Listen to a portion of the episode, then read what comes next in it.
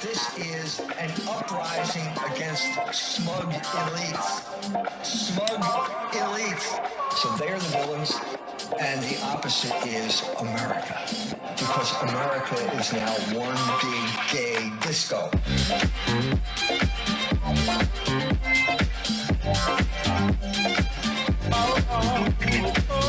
Yes, yes, I am That's not that's not evil. Being hostile to all mankind and subversive is not evil. One big gay disco. Well, I have to say that because St. Paul said the Jews are enemies of the entire human race. They are. What do you think of Jordan Peterson? Uh, did you see the video about where he said I can't do it? One big gay disco. Adam, I'm trying to do you a favor. You're fighting for the gay disco. Don't make your ignorance normative for the rest of us. for the gay disco.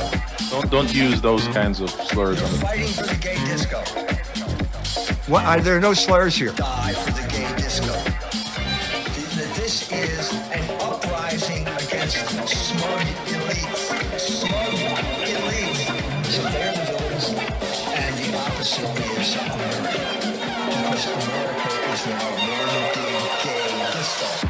Definitely our most requested guest, uh, Dr. E. Michael Jones, a man who needs no introduction. I mean, it is. That, that's what they. That's what they pay the Rockefeller Foundation to do. Uh, you're not supposed to know what I just told you.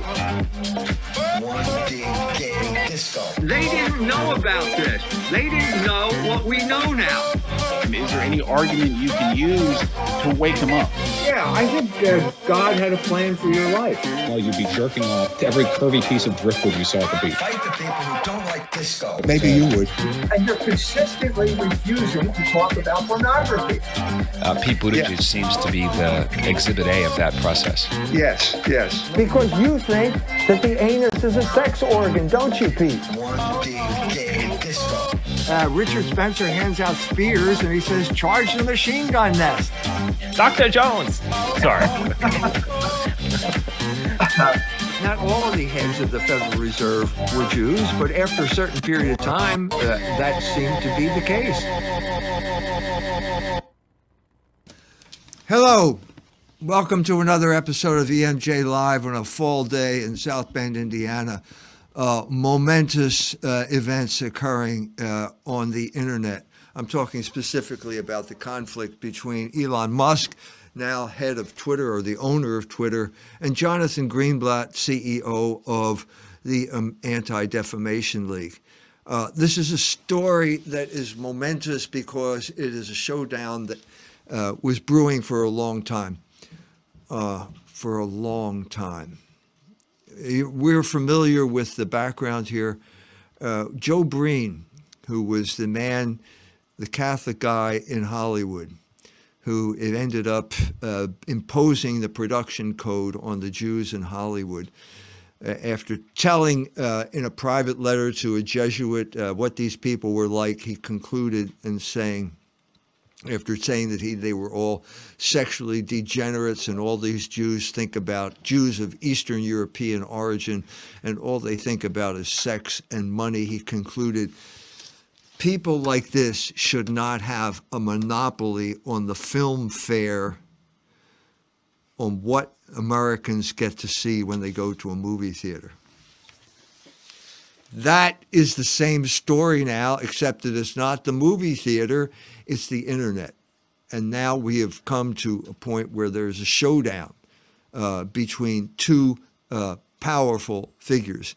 On the one hand, uh, Elon Musk, who bought Twitter for what many people thought was uh, an outrageous price of $44 billion, took it over. And uh, at that point, the Jews, according to his testimony, which came out recently, uh, started waging war on Elon Musk. A powerful figure. We found out just how powerful he was uh, today when it turns out that he told uh, the people who, uh, the technicians in charge of Starlink, which he owns, that satellite operation, to shut down Starlink so that the United, the NATO troops could not launch an attack on the Russian Navy.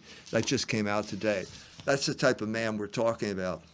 a man who has money now, and who, uh, after Keith Woods brought up the fact that uh, pretty much what Joe Breen said, who gave these people the right to determine what we can say on the internet, Elon Musk jumped into that story and said they've been trying to destroy me from the beginning. Uh, in subsequent tweets, uh, they meaning the ADL, uh, the subsequent tweets have said that basically he has lost about $22 billion in value, stock value, because uh, the ADL has intervened behind the scenes and persuaded uh, the top, the Fortune 500 crowd, not to advertise on Twitter. Uh, this is bigger than just two guys, two rich guys fighting over $22 billion. What we're talking about here is a new technology. Film, motion pictures were a new technology at a certain point in the 20th century. And they spread, it spread like wildfire across this country, and pretty soon you had people all over the country lining up at the theaters on Saturday night to be entertained by the Jews in Hollywood. Uh, the Jews exploited their position then by um, subjecting uh, the American people the morals of the American people to an unprecedented assault, specifically sexual morals, promoting homosexuality, trying to get nudity into the screens. These are all pre-production, pre-production code films. If you look back, you'll see Hedy Lamarr swimming naked in some pool, absolutely shocking for the people at the time, and they demanded that someone do something.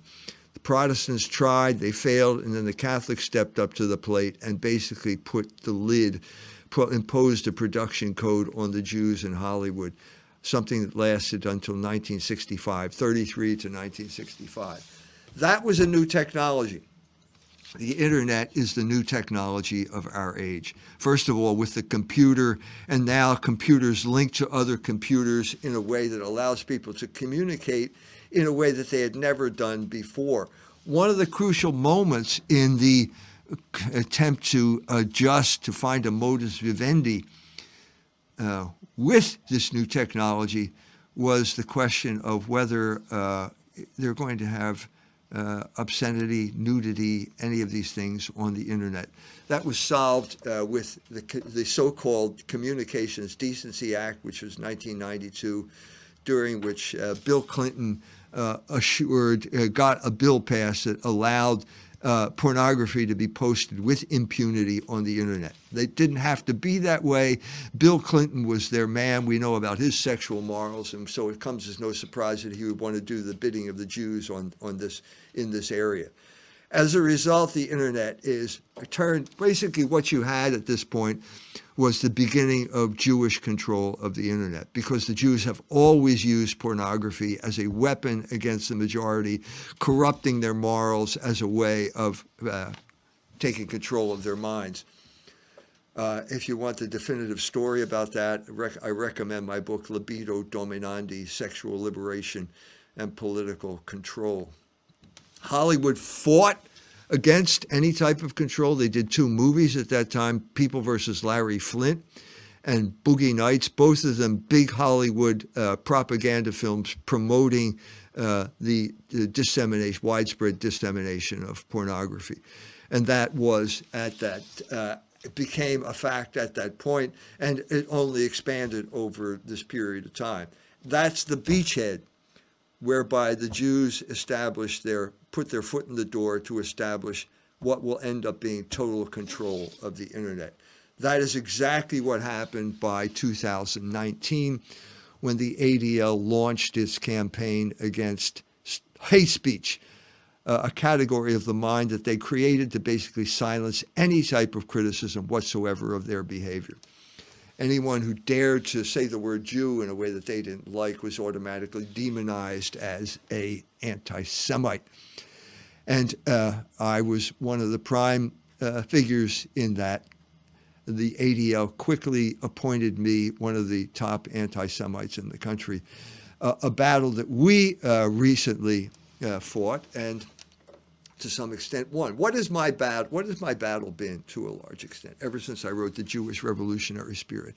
It is to reformulate the narrative The narrative up to this point was uh, racism, white supremacism. These are the people that uh, are criticizing Jews. We saw this in St. Louis when that uh, Muslim Umar Lee said there were white supremacists at the statue, and when it turns out that all the white supremacists were uh, praying the rosary, not something they do normally. This is another word for identity theft. The Jews were involved in stealing the identity of the American people and imposing labels on anyone that they did not like. Anyone who did not go along with the Jewish program of total control of thought on the internet was demonized as an anti Semite. White supremacists, uh, you know all, all the cuss words that get applied to these people. And that uh, led to me being banned on Twitter. Uh, at that point, uh, it was created by a Catholic, uh, uh, hapless Catholic from St. Louis by the name of Jack Dorsey. Uh, and they weren't going to let him stand in the way of their total control. And he basically capitulated and eventually had to sell out. but basically, what that meant was that they could come in uh, the Jew had a right. The, you uh, let them in with pornography, and they will take over your entire culture, and they will then have the power to destroy you. And that's exactly what started to happen. Early incident was a guy, a Swede by the name of PewDiePie, who used to do videos of or, or podcast of him testing video games. He was the number one guy on the internet, and he announced that uh, he was so grateful for that position, he was going to give a $50,000 contribution to the ADL. At that point, it blew up. He didn't know. He stepped on a landmine. He didn't know. He was just some dumb Swede who thought it was a civil rights organization that fights hate speech. That's what Rolling Stone just called it. Must be true if Rolling Stone said it blew up and all the people started attacking him. What are you crazy giving the ADL money? They're the first people they were going to get you deplatformed, and then they went after PewDiePie, even though he went along with them because he rescinded that $50,000 contribution. This is the type of terrorism that we have become accustomed to on the internet. The Jews want total control over what you think and what you say. And if you don't go along with them, they will destroy you. You will be deplatformed. You will not be able to do transactions on the internet. They had total control. And what happened was this huge volcano of resentment against the ADL and the Jews started to build. It was only a matter of time before it exploded, and that's what happened last week when Elon Musk jumped into the uh, what Keith Wood started and started saying uh, they tried to destroy me. This is big. This is a man that has 140 million followers. This is a man who can stop the NATO attack on the Russian fleet. This is not some poor schmuck from South Bend, Indiana. Okay? And he so now uh, we've got this standoff. This is a crucial moment in american history. What happens generally is that a new technology will come along and you've got a constitution that was written in 1781 that is now going to have to adjudicate something that couldn't they couldn't have conceived of. Well that's what happened with the railroads. Are they a utility? Are they a private enterprise thing, and then we had this obsolete ideology known as libertarianism, which is like uh, the uh, the uh, economic equivalent of uh, two legs bad, four legs good, where any government entity is bad and any private entity is good. Well, is Google a public entity or is it a private entity? What's the relationship between Google, the FBI, the CIA, the ADL? Uh, there is no firm barrier between private and actors in the private sphere and actors in the public sphere. Because what has happened over this time is the actors in the private sphere are now more powerful than government. Ask the Irish what happened to them at the hands of Google. Ask the Irish if they have a constitution that guarantees them rights. No, they don't because they have a private actor now and the government is subservient to this private actor. Ask Americans what happened to the Congress of the most powerful nation on earth when Benjamin Netanyahu shows up to give a speech. 27 standing ovations. Is that because he's the next Demosthenes, the most powerful public speaker in the world the world has ever known? No, it's because AIPAC is sitting there and they have people looking at every single congressman. And if you don't jump up and cheer, Mr. Congressman, we're going to drive you out of your office because we have money that will fund your candidate. And that was disgusting enough. These, these people debased themselves there before this foreign potentate. And then it was exceeded recently when the president of Israel showed up and he got 30 standing ovations. The next Jew who shows up, uh, they won't even be able to sit down. It will be one constant standing ovation because if they don't do that, AIPAC will drive them out of office. Ask Cynthia McKinney what happened to her. She was elected by the people of Georgia, walked into her office, new office, before she had sworn the oath to, uh, um, uh, uh, making her a government official. And the fax machine churns out the AIPAC, AIPAC pledge. Sign this before you swear you're sworn in. This is the reality of the situation. The Jews have total control over our government and total control over our culture. And suddenly, one man stood up and said, They've gone too far. And as soon as Elon Musk said that, uh, hashtag ban the ADL immediately became the number one trending item on Twitter. Hundreds of thousands of people, it was that volcano suddenly erupted. That volcano of resentment that these people, these people from New York City, this tiny minority of 2% of the population now have total control over what we're allowed to say on the internet. Any American who doesn't find that outrageous should go someplace else because you basically have given up your country. So the question is do we have a government? I know lots of people collect a paycheck uh, at the government trough, but do we have a government that actually represents the people of the United States of America? This is the issue. No matter what Jonathan Greenblatt says, this is the issue. Now, how do I know that? Well, what happened immediately after this thing happened? The, the guy who uh, showed up here on the chat box, Handsome Truth's got an organization called the Goyim Defense League. And during that conversation, I said, Well, wait a minute, aren't you the guy who's responsible for hate crimes legislation?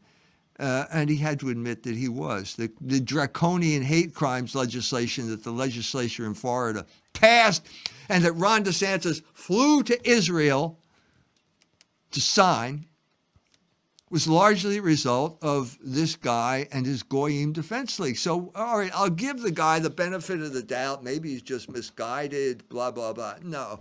The, sh- the, the, the, the, uh, the second, the shadow of the doubt has been removed. So, at the very moment that Elon Musk and a lot of people are trying to say they have gone too far. You cannot allow these people to totally determine discourse. This is just normal people saying this. What does the Goyim Defense League? They get a bunch of Nazis together on a bridge in Florida, giving the Hitler salute with Nazi emblems. A lot of them wearing masks. Laura Loomer said they were all feds. Okay, if he's not getting money, if, if, if Handsome Truth is not getting money from the ADL for doing this, then he's an idiot. He just doesn't know what he's doing. Uh, this is exactly the message that the ADL wanted to convey that anyone who objects to their total control of the internet is a white supremacist and a Nazi. Uh, you know what I think about white supremacy and Nazism. The ADL just had to back down when they tried to frame me as a racist. They knew it wasn't true. They tried to frame me, and now uh, they had to back down. This is the moment where the people of the United States have to rise up against this cabal that is trying to destroy the American Constitution, to destroy the First Amendment, to just take total control over everyone in the United States and to enslave them.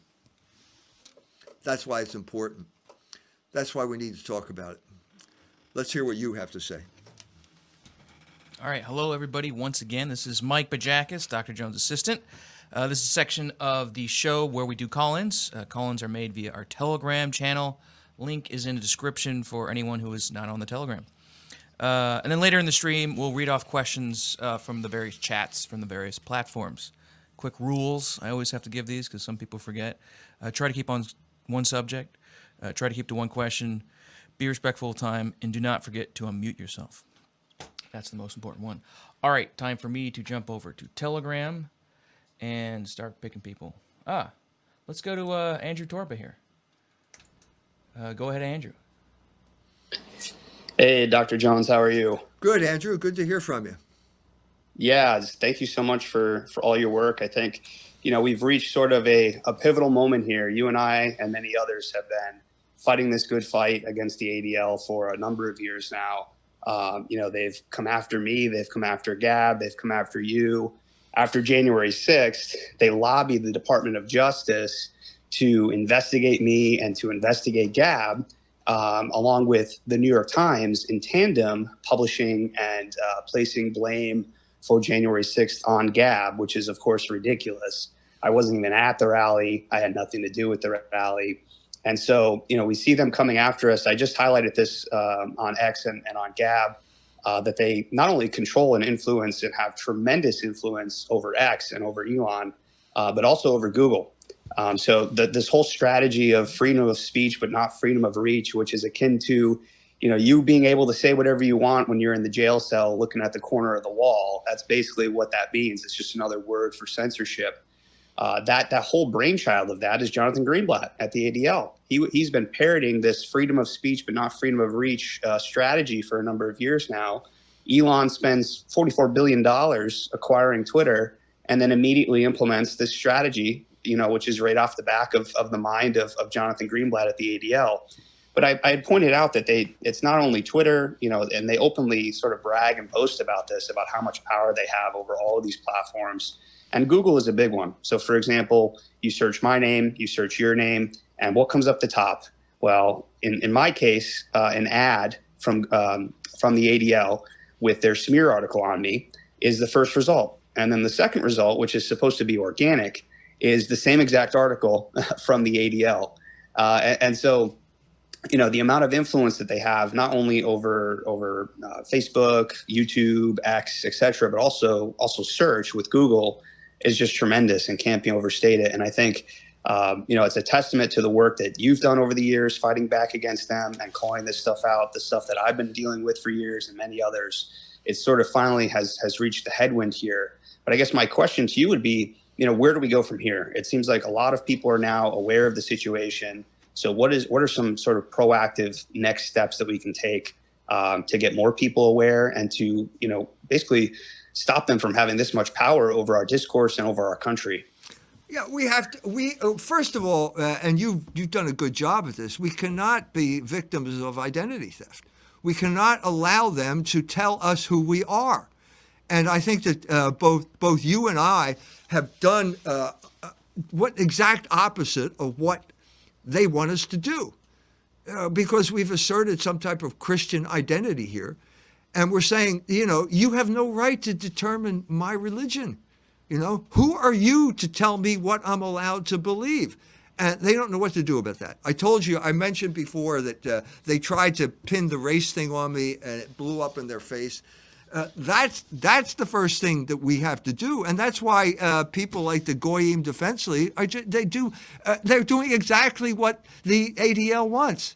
So I mean that's that's the first thing. The other thing is uh, this is uh, it, has got to come to a lawsuit. Now I, I know I read your I read your article and it, it's kind of pessimistic. I mean you're basically saying that that uh, he just doesn't have a chance. Isn't that what you're saying? I mean you're saying that basically uh, they can get Google to to deplatform him uh, that quickly and and he can't do it. I mean is that did I read that correctly? Well, so here's the thing. Yeah, I, I, think a lot of people fundamentally misunderstand just how much control and influence that they have, and, and I lived it. And that's it wasn't meant to be pessimistic; it was meant to be realistic. Um, and so the the realistic reality of of the situation is that uh, X depends on a number of third party services. They depend on um, you know, advertising revenue to the tune of billions of dollars, which has already been impacted. Elon said that their, their revenue is down 60% since the ADL started their, their campaign of, of boycotts against him, which happened as soon as he took uh, control of the platform is when they, they launched that campaign. And so it's, it's not impossible for him to do it, but it's going to be tremendously difficult. And he's going to face tremendous consequences and tremendous hurdles uh, in order to get there. I don't know if he's willing to go through and can survive uh, the attacks that they're about to bring on him. And, and that, that was my point as well, is that he, he may as well, you know, wage war on them and he has to go sort of all in. Um, what we've seen from Elon is that, go ahead, sorry. No, I think you're right. I think that that's why he has to file that lawsuit. He can't talk about it yeah, anymore. absolutely. He's got to file that lawsuit. And believe me, I know the ADL has got a lot of money, but when you're talking $22 billion in damages, which I think he could prove easily, that, that's real money. That would put a real dent in what they're doing, but it would send a message out to people like you and me and saying, well, maybe we do have a constitution. Maybe we do have a legal system that uh, uh, functions according to principles, and maybe if you violate the principles, you can't get away with it. That is not the legal. That is not the Justice Department now. Okay? You got people in charge who cannot represent the American people. Merrick Garland is constitutionally incapable of representing anyone but his fellow Jews. And when he tries to uh, enforce things uh, like uh, uh Jewish prohibitions against uh, criticizing abortion, you know that this place is being weaponized. But the point is that I don't think he can, I don't think Musk can back down now. I think Absolutely. I, I, I, well, I, even if he does, it's like even if he does, they're still going to wage total war on him. So he may as well, you know, wage total war against them as well. Because if not, they're they're going to do everything they can. As I as I mentioned in my piece on this, you know, they're not going to only come after X. They're going to come after SpaceX. They're going to come after Tesla. They're going to come after all of his other businesses and, and properties. It's personal to them now because what what he's allowed to happen with this ban the ADL movement is now, you know, tens of millions of people are now uh, being exposed to this for the first time. Many of these people have never even heard of the ADL. You know, to us, it's sort of, uh, we take it for granted because, it, you know, we've been dealing with them for a number of years. We've been talking about these things for a number of years. But there's a lot of normal people out there who are hearing about the ADL and the amount of power that they have for the first time. And the ADL does not like that. No. And, and so they're no. going to wage total war on him. And no. so he has to do it back. Suppose, suppose we have a referendum tomorrow. Do you think the ADL should have total power to wreck your life? How do you think that would go? And this, this is in a, this is in effect what, what this has done. By, by him joining this fight, he has put that proposition before the American people with 140 million followers. Now that that's serious. But the, the one the other, one thing I wanted to ask you about was what do you think about this Starlink story? What what is what do you yeah, think? How do you I, interpret that? I, I I'm not sure what to make of that. I, I mean, again, this is another attack vector for them, right? Is now we're going to start seeing stuff like this drop, you know, uh, into the press and and leak to the press, you know, coincidentally. Um, they are they've I, I, believe that they're already starting their sort of all out war on him to attack him. We we've seen the the DOJ uh, come after I think it was SpaceX uh, a week and a half ago, right before this whole you know meeting with Jonathan Greenblatt and Linda, the CEO of X, happened uh, that that DOJ announcement was dropped that they're suing. Uh, uh, I think it's SpaceX for refusing to hire uh, you know migrants or, or refugees Martians. or something like this, and they refused to hire Martians. No, go, go, ahead. Go ahead. So, so yeah, I mean, I, again, as I, as I said, it's going to be all out war, and it's not just going to be against X. It's going to be against all of his companies, whether it be Starlink or SpaceX or Tesla. Um, so you know he better fight back. He can't sort of put one foot in and one foot out and sort of you know tip, tip dip his toes into the Rubicon and then kind of step back on shore. He's got to go full through that ocean and he's got to he's got to really wage war on them now. And I think he has us, you know, the people on his side with this with this situation. Especially those of us like me and you who have been dealing with this and have been uh, being persecuted by these people and by this organization for a number of years now, defaming our name, going after our businesses, yeah. going after our families uh, we're the loudest voices uh, of reason for him to point to um, as an example of being able to overcome um, you know, their attacks. Yeah, yeah, yeah. Good. Anyway, th- I'll pass the mic off. Thank you for the time. thanks, Thank thanks, Andrew. Thanks for thanks for calling. All right, thanks, Andrew. And let's let's just jump to another Andrew. Andrew Horval, you're going to be next. Here, let me unmute you. Go ahead, Andrew Horval. Can you hear me, sir? I can. Oh, good afternoon. Thanks for bringing this uh, discussion to the table. I'm glad that Andrew Torba is doing the same as I continually see him being defamed as an anti Semite. Now, listen, I don't think even Ezekiel will be permitted to warn the wicked house of Israel today without being called an anti Semite. Yet I read in my scheduled reading today in Ezekiel 33 7, So thou, O son of man, I set thee a watchman unto the house of Israel. Therefore thou shalt hear the word at my mouth and warn them from me. So Ezekiel warned the house of Israel, the wicked antichrist house of Israel, because he feared being called an antichrist more than he feared being called such things as an anti Semite. So the question is are we going to fear God or fear these defaming and false accusing antichrists? And if Christians don't speak up, I don't know who's going to do it. Do you agree? I agree, and I, I think you framed the, the question correctly. Are we going to fear God? Do we have do we have some type of mandate from God to stand up to this type of thing? And if we do, uh, well, that's the end of the story. I mean, if we this is a, a lady um, in Ohio uh, worked for the Right to Life, and she said something, tweeted something like, "Jesus Christ is Lord. There's no salvation without Jesus Christ." The Jewish congressman told her the, that was not permissible speech. So it's not just the ADL, you know, it's the, it's part of that group's mentality now where they want total control. And she said, uh, "I can't deny Christ." I can't. I mean, we have a history of this. Once you frame it in religious terms, it becomes really serious. You know, I can I can kind of walk out of the room pretending I'm not a white guy. That's a label they put on you. But I can't deny Christ. You know, because the people, the, the martyrs, the martyrs were faced in a similar situation. You know, you offer incense to the idol. It's not a big deal. Just go through it. And they had to refuse to do that, and they had to die rather than deny Christ because he said, If you deny me in front of men, I will deny you. Well, that's serious, Jonathan. That's really serious because you can't win that battle. You can't win it. And I think this is the way it's got we got to proceed. We have to proceed. This is a religious battle. This is a battle between Catholics or Christians and Jews, the same battle that's been fought throughout history that began at the foot of the cross when the Jewish people called for his crucifixion. This is the this is the, the framework that we have to deal with.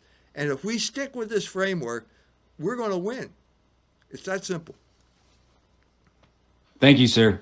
You're welcome. All right. Uh, thank you, Andrew. Let's go to someone who is not an Andrew. Uh, MV.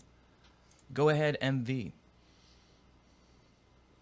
Dr. Jones, Yes. uh, I have to say one thing regarding Elon Musk. Um, I, you know, love him or hate him, whatever you think about him, he has done more for my First Amendment rights and therefore my freedom than any amount of time I ever spent in uniform. Whatever I was supposed to be doing defending freedom, I certainly didn't see the results that he's doing right now. Yeah.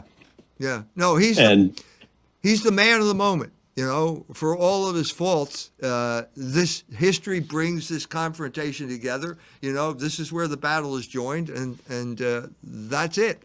That's it.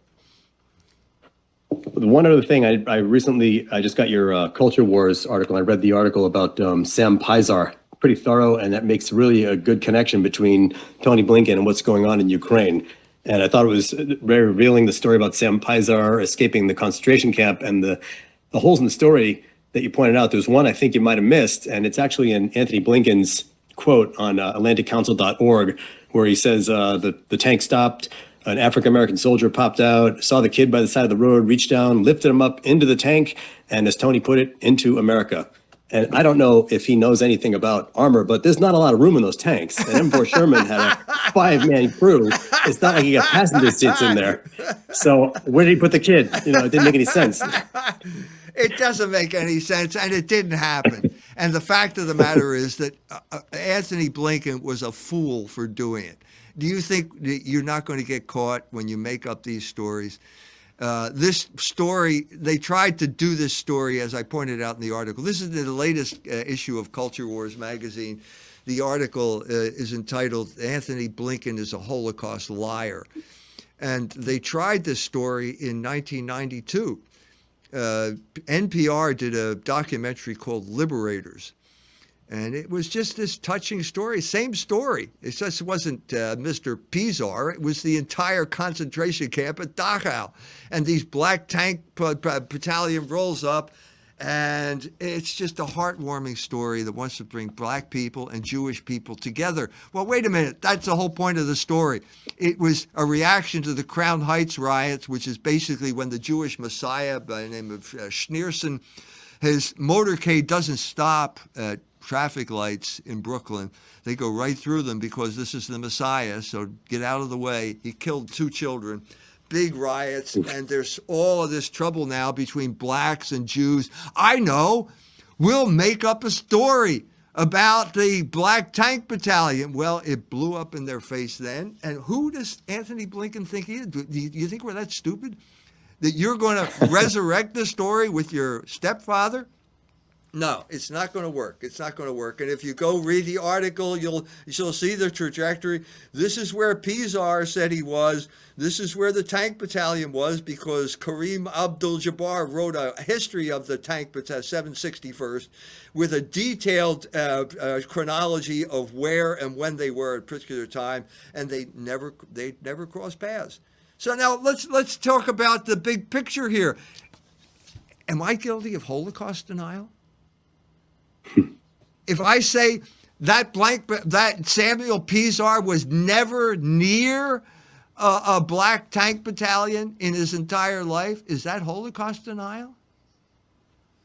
well, wait a minute. Don't we have to if if we're going to have a law that says it's illegal to be to involve in yourself in Holocaust denial, to perpetrate Holocaust denial, which is the case in Europe now then we have to have a law about Holocaust lying.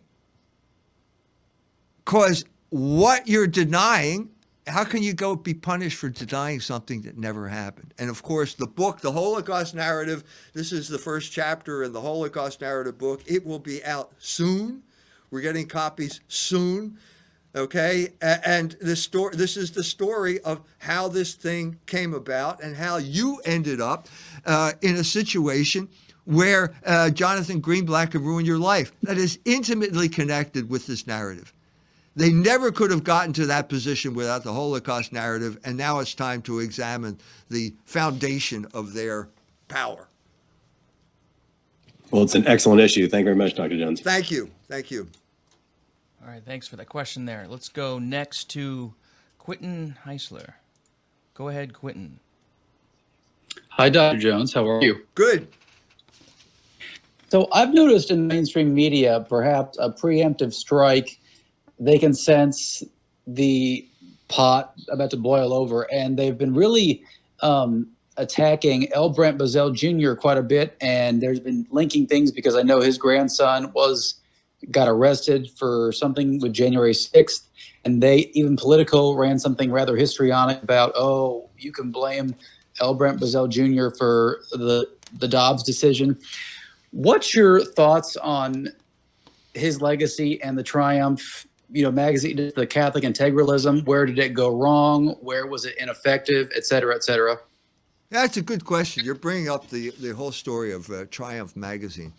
So when I was just getting started uh, as the editor of Fidelity, I was in Washington attending a conference, and there's Brent Bozell, the father of the junior uh, was there with his wife. He's, he married into the Buckley family, uh, married uh, Bill Buckley's sister. Uh, and there came to a parting of the ways because uh, he saw a difference between conservatism and Catholicism, and he wanted uh, Catholicism, chose Catholicism over conservatism. And at that point, he got involved in politics, and as I understand it, he, he became intimately or, or wanted to become involved with the Carlist in Spain. and at that point, uh, I, I don't know what happened. I don't know the details. I know that there was problems. He, I think he had mental problems at the same time, probably caused by the by all the stress. I don't know. Uh, I know that uh, there are people who were wanted this thing to continue, but it didn't continue. Uh, and at this point, Brent Bozell's an old man, and I'm a young man. And Brent came up to me and he said, "I think that uh, Fidelity Magazine is a successor to Triumph." Now that was a time, you know, I'm a young guy just getting started. This was really powerful. It made uh, meant a lot to me when he said that to me, uh, and uh, you know, I'm I'm grateful for him saying that, and and maybe uh, maybe we we learned uh, some things that that uh, he didn't learn. I mean, he was ready to put on the red beret. They were one of the first groups that were going to storm uh, the abortion clinics. He was way ahead of his time in that regard because this was way ahead of Operation Rescue. Uh, it, it, it didn't work. It wasn't prudent uh, to, to, make, to make those steps. The time wasn't ripe, primarily because we didn't have a narrative. What did we know? What do, I'll tell you what we didn't know at that time. Go through the catalog of my books because I've spent my entire adult life trying to give us the true history of what happened to us and the true philosophical principles that have to underline this movement. And so now uh, I think we're in a much better position than, than we were then. I think that there was the the son. I, I never met the son, so I, I don't know. I know he's he's uh, done work. He's uh, kind of working out of Washington. I don't think we have we have the vocabulary because we've been talking this way for a long time now. I think I've done something to provide the vocabulary that we need to address these issues by writing books like The Jewish Revolutionary Spirit. No one could touch that issue before that book. And it took me about 13 years of uh, wandering in the wilderness before Elon Musk, in effect, took the vocabulary and applied it to a real world situation. But now that it's there, uh, now I think we can now I think we can press forward. But it wasn't there then. It just was not there. Uh, he couldn't. He understood that there was something different about what he was doing than conservatism, even though his brother-in-law was the the chief uh, honcho when it came to conservatism. He knew it was different, but there had to be a lot of basically scholarship before we understood where we were, how we got here, before the narrative firmed up. But I think it's firmed up now, and I think we're ready to move forward. Thank you so much. You're welcome. All right, let's do like uh, one or two more, and then we're going to uh, jump to the chats to answer your question that way. All right, let's go ETA 2000. Uh, go ahead. And don't forget to unmute. Are you there, ETA 2000? Can you hear me now? I can. I can. Perfect. Thanks, Dr. Jones, for taking my call, and thank you for all of the work you do. I think you're really fascinating to listen to. All your work. Um, I'm just curious if you could just summarize your position on the um, actual existence of the Holocaust. I get a lot of smatterings on things, and I've been doing some reading lately, and I'm where people, some people are saying, you know, the people who were killed are stated were killed were killed, regardless of narrative issues, and other people saying that like it's really a lie. I'm curious what your view, what your what your I- official view is I- like on I- your take on it. Yeah, I can't summarize a 610 page book in a, you know a two minute uh, podcast here, but I'll, I'll give you I'll give you one example that's in the book. Uh, Eisenhower shows up at a camp called Ohrdruf. Nobody knows about this anymore. It's not even mentioned in the uh, the definitive history of uh, of the of the Holocaust. Uh, and when he gets there, there are dead bodies all over the ground. Okay, that's a category of reality. There were dead bodies there.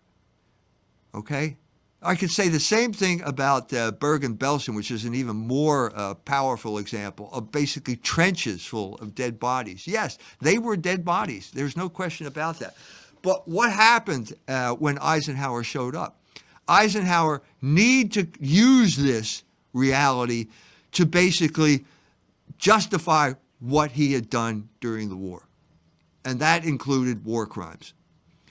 Uh, the, the whole story of the Rheinwiesenlager, which we go into in this book, uh, the whole story of saturation bombing, the bombing of Dresden, the whole strategy of air, the air war was a war crime.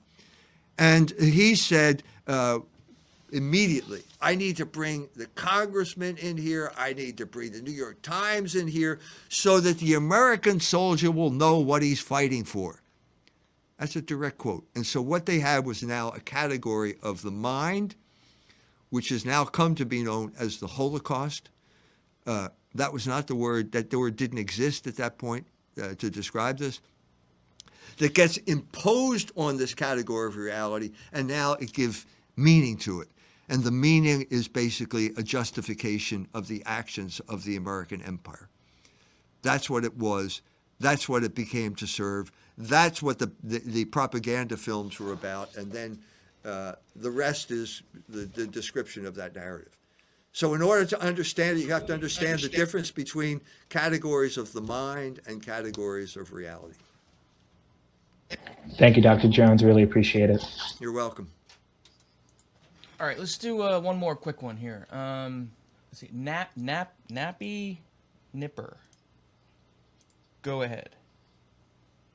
Hello, uh, thank you, Dr. Jones and Mr. Torba, for your bravery on this topic. Um, I have a question about whether it's possible to um, push through any sort of bills or laws that might uh, require politicians or high ranking government officials to disclose whether they're dual citizens and eventually ban dual citizens from working in the American government. Is this something that you think would be possible, and how would you go about it? That's first of all, uh, at this point, I don't think it's possible. Uh, but maybe after uh, Elon Musk wins his lawsuit and gets $22 billion from the ADL, and we have reached a point where the Supreme Court has resubstantiated the fact that we have a First Amendment, then it might be possible. But we have to break this. We have to break this power uh, over the internet before we can even think about uh, proposing uh, bills in Congress.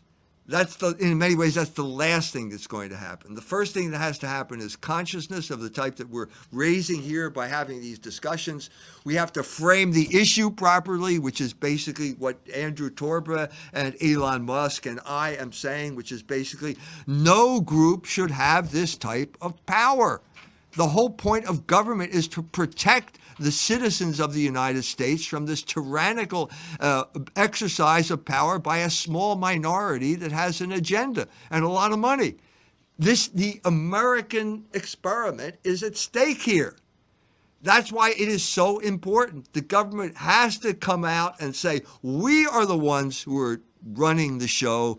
We are running the show according to a plan that is called the rule of law, and the Constitution is part of that law. And no one should be allowed to threaten people, even if they are private actors, especially private actors. No private actor should be so powerful that it can usurp the role of government in this country. That's what has to be uh, become a common consciousness shared by large numbers of people. And I think this is the beginning of that. Once that consciousness gets articulated and once it's affirmed by a, a, consensus among the American people, then the politicians will act, but not before. Understood. Thank you. You're welcome. All right. Uh, thanks for that. And we are going to go to the various chats uh, Cozy, Odysee, Rumble, Telegram, We'll hit them all. All right, from Cozy, from a Kappa Mikey Groiper. Uh, Dr. Jones, would you have Keith Woods as a guest on the show next week, depending on the situation at Twitter? Sure. I'd be happy to talk to Keith Woods. He's done right, a great job. I'll send him a DM then. Um, see, from Telegram, uh, Diaz Fiera uh, asks uh, is Dr. Jones familiar with uh, the Jew convert Rory Schoeman's "Salvation is from the Jews" thesis on the yes. Holocaust? If so, what are your comments? Yes, uh, it. I, I, I dealt with this. Uh, we had review. Bob Sungenis did a review of the book. Um, it was uh, it began, you know, years ago It was there was a guy by the name of uh, David Moss who created this group called the Association of Hebrew Catholics, uh, and I remember I was you know dealing with uh, you know people in uh, New Hope, Kentucky. Mark Drugan and his wife Eliza were two Jewish converts. Uh, Father Kleiber was the chaplain down there. He was a Jewish convert to Catholicism, and I remember their discussions about uh, they, the, you, can you be a Jew and a Catholic at the same time? Don't you have to abandon? Aren't they t- two competing identities? And they both said there shouldn't be uh, Hebrew Catholics. Uh, uh, and I was kind of it was kind of peripheral, you know, because I was thinking about I wasn't thinking about Jews at that point. I was thinking about something they were thinking about Jews because they were both Jewish converts. And both of them rejected the idea of a Hebrew rite and rejected the idea of carrying some type of Jewish identity into the Catholic Church.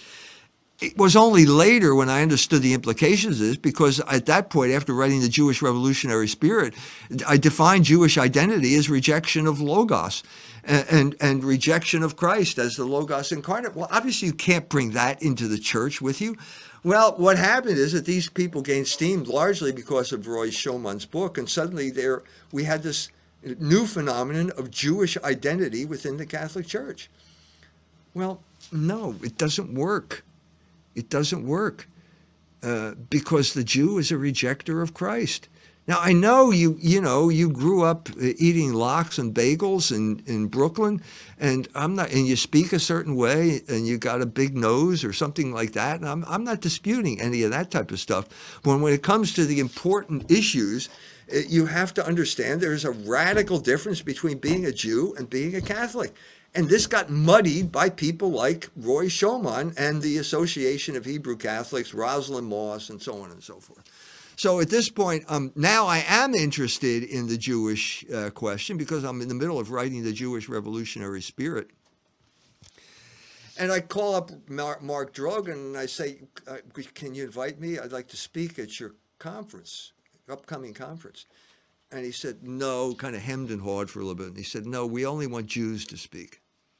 I'm stunned. What, what, what did you just say? You want Jews to speak? What, Mark, you're not a Jew anymore. You're a Catholic. The minute the Jews won't accept you as a Jew anymore, the minute you got baptized, you stop being a Jew. So obviously, there's some type of sea change that taken place, even with a guy who before rejected the idea. So that's that's the legacy of uh, of Roy Schoeman's book. And now you have people like uh, uh, Dawn Goldstein, uh, basically, you know, I've said this before, but the water of baptism is hardly dry on her forehead, and she's denouncing people like me as anti Semites, okay? Uh, uh and then denouncing G.K. Chesterton as an anti Semite. Well, where's it going to stop, Dawn? This is not Catholic behavior. Are you one of us or not? If you're one of us, then don't denounce us according to Jewish categories that you should have abandoned at the door of the church when you entered it. This is not Christian charity. It's that simple. And the, and the Jews who are now condemning fellow Catholics uh, as anti Semites need to go to confession and talk to the priest about what charity is and how people have a right to their good names. And you can't just throw these slurs around and think that you're a, a good Catholic. It came out in the whole attack on Patrick Coffin when they went after me and thugs like Mark Shea tried to uh, lean into people like Janet Smith, it's got to stop. That's not Christian charity. All right. Uh, next question is from SS Tiger SS. Uh, Dr. Jones, should we use the terms Holocaust and Nazi? Uh, are they not propaganda words? Okay. Holocaust is a word that got used to hijack the entire story of what happened in concentration camps. This is the story I bring out in the Holocaust narrative. Okay. I've said before, the story before this, the paradigmatic camp was Dachau, and Dachau was a story of Catholics being persecuted by Nazis.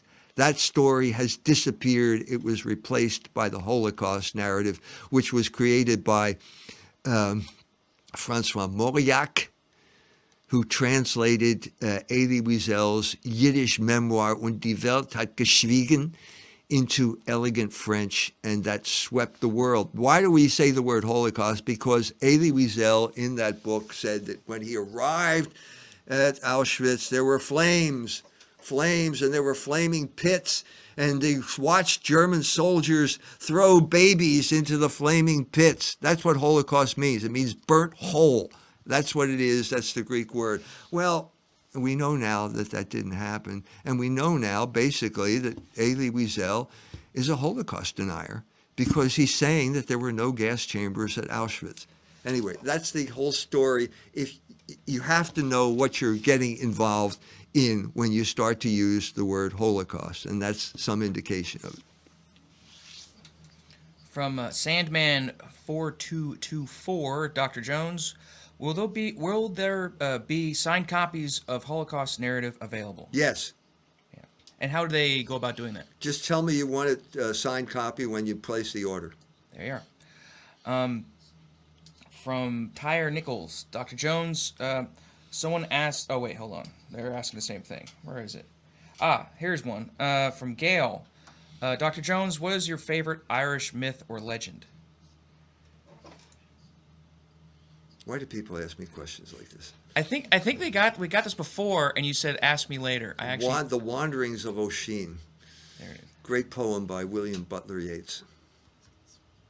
Okay, here we are. Uh, from uh, a user on Cozy. Uh, Dr. Jones, America is an Irish and German nation, not Hispanic. Why is it just for Mexicans to take? What's ours? First of all, whoever said it was an Irish and a German nation? I never, I never felt that. I, I, I growing up as half Irish and half German, I, I always thought I was a Catholic. And I went to a Catholic school, and if you're talking about uh, what Catholic, I had to go. I went to the prep school, so I was kind of like in an elite Catholic school, and it was in a neighborhood where you, there were other elite schools that were WASP schools, and that was uh, Chestnut Hill Academy, or to give uh, something else, Penn Charter, and it turns out that Colonel Macgregor and I went to high school together uh, around the same time, and he went to Penn Charter, and I went to LaSalle College High School. uh, At the same time that Benjamin Netanyahu was going to Cheltenham High School. So we were all within about a three mile radius of each other going to high school at that time.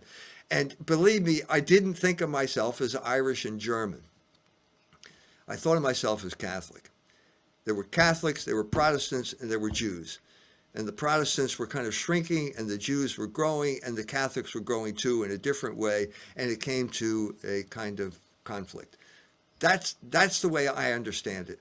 And Mexicans uh, are in the same situation. Uh, they're primarily Catholic. In Mexico, it was Mexico was a creation of the Blessed Mother, Our Lady of Guadalupe.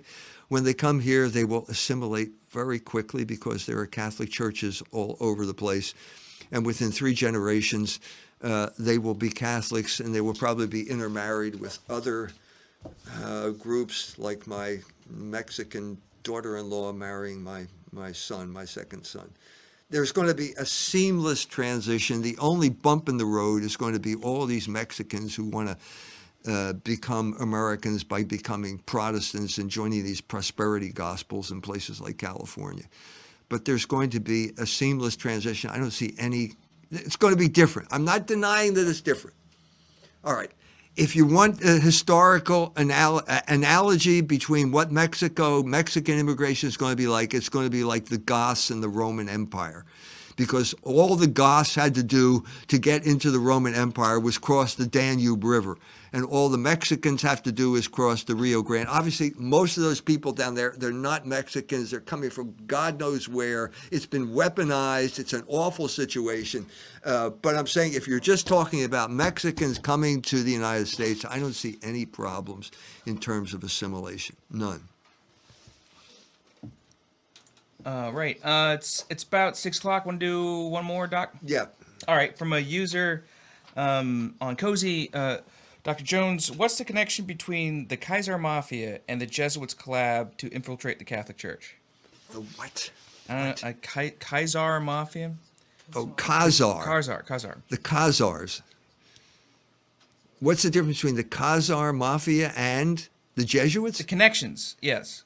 The connection? Or Yeah.